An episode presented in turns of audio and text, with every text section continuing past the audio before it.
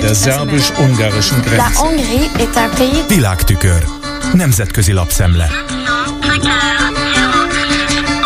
Köszöntöm a hallgatókat! A Politico amerikai portál európai kiadása úgy értékeli a történteket, hogy Orbán Viktor, az ország erőskezű vezetője, a hétvégén két hűséges támogatóját is feláldozta, annak érdekében, hogy maga mögött tudhassa az erkölcsi botrányt. Már korábban érzékelte a veszélyt, ezért állt elő alkotmánymódosítási javaslatával, de ez túl kevésnek és megkésetnek bizonyult. Orbán arra számít, hogy Novák és Varga eltávolításával rövid távon sok sokkot okozott ugyan pártjának, de a hosszú távú károkat ezzel enyhíteni tudja. A kormányfő most, hogy megszabadult Novák Katalintól, újból a nyugattal vívott nagyobb csatájára összpontosíthatja energiáit, írja a politikó. De hozzáteszi, Orbánnak azért még van a fejfájásra belpolitikai értelemben, hiszen ahogy leszámolt hozzá lojális személyekkel, az még a hozzá legközelebb állók normái szerint is kegyetlennek mondható. A cikkíró figyelmét nem került el Varga Judit volt férjének a megszólalása. Tömören ismerteti Magyar Péter első Facebook bejegyzését.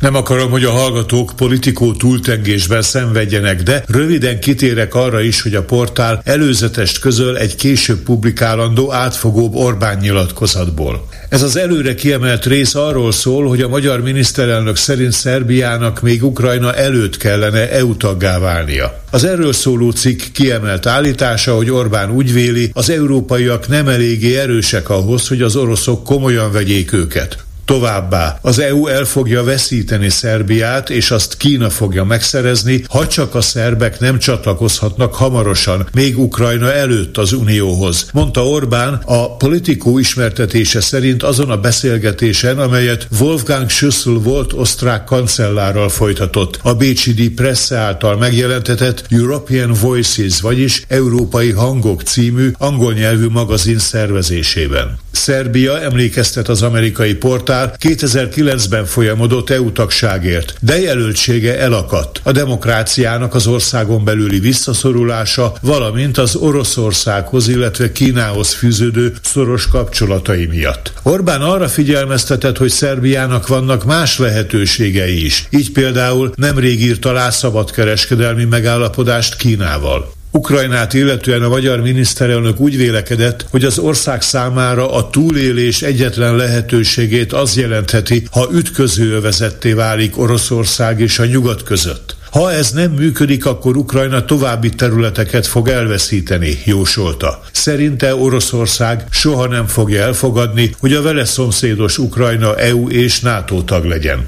A Frankfurter Rundschau beszámol arról, hogy az észak-németországi Schleswig-Holstein tartományban található Plön településen a tekintélyes felsőoktatási ösztöndíj alapítvány, amelynek a német neve Studienstiftung des Deutschen Volkes, és amelyet 90%-ban német közpénzből finanszíroznak, szóval ez az alapítvány az idei nyári akadémiájára vendégoktatói megbízást adott két olyan személynek, akik Orbán Viktor jobboldali káder képzőjét nevét, a Matthias Corvinus kollégiumot, rövidítve az MCC-t képviselik. Egyikük Werner Patzelt, az MCC brüsszeli részlegének a kutatási igazgatója, a Dresdai Műszaki Egyetem korábbi politológusa. A másik Philip Ziegert, aki előzőleg a német jobb-középunió pártok Bajor tagpártjának, a CSU-nak az alapítványánál, a Hans Seidel Stiftungnál tevékenykedett. A Patzelt és Ziegert által vezetett munkacsoport hivatalos témája a konzervativizmus. A programleírás szerint arról van szó, hogy érveket dolgoznak ki a konzervativizmusnak negatív fogalomként való beállítása ellen.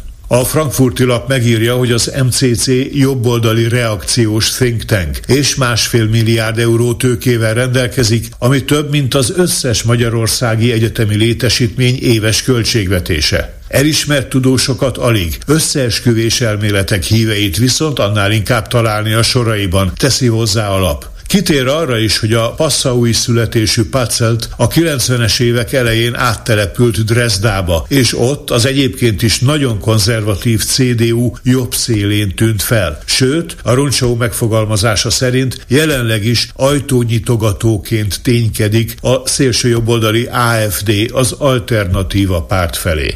Végül egy nem magyar vonatkozású téma, hanem Donald Trump és a világpolitika. A volt amerikai elnök, aki egyben a legesélyesebb arra is, hogy az idén novemberben tartandó elnökválasztáson ismét ő legyen a republikánusok jelöltje, a hétvégén Dél-Karolinában egy választási gyűlésen a NATO-ra tett megjegyzésével számos európai döbbenetét váltotta ki. Írja egybehangzóan a New York Times és a Washington Post. Trump azt mondta, hogy még előző elnöki hivatali ideje alatt közölte az atlanti szövetségesekkel. Bátorítani fogja Oroszországot, nem érdekli, hogy mi az ördögöt akarnak, tegyenek, amit gondolnak azokkal a NATO tagországokkal, amelyek nem fizették ki azt a pénzt, amivel tartoznak a szövetségnek a védelem fejében.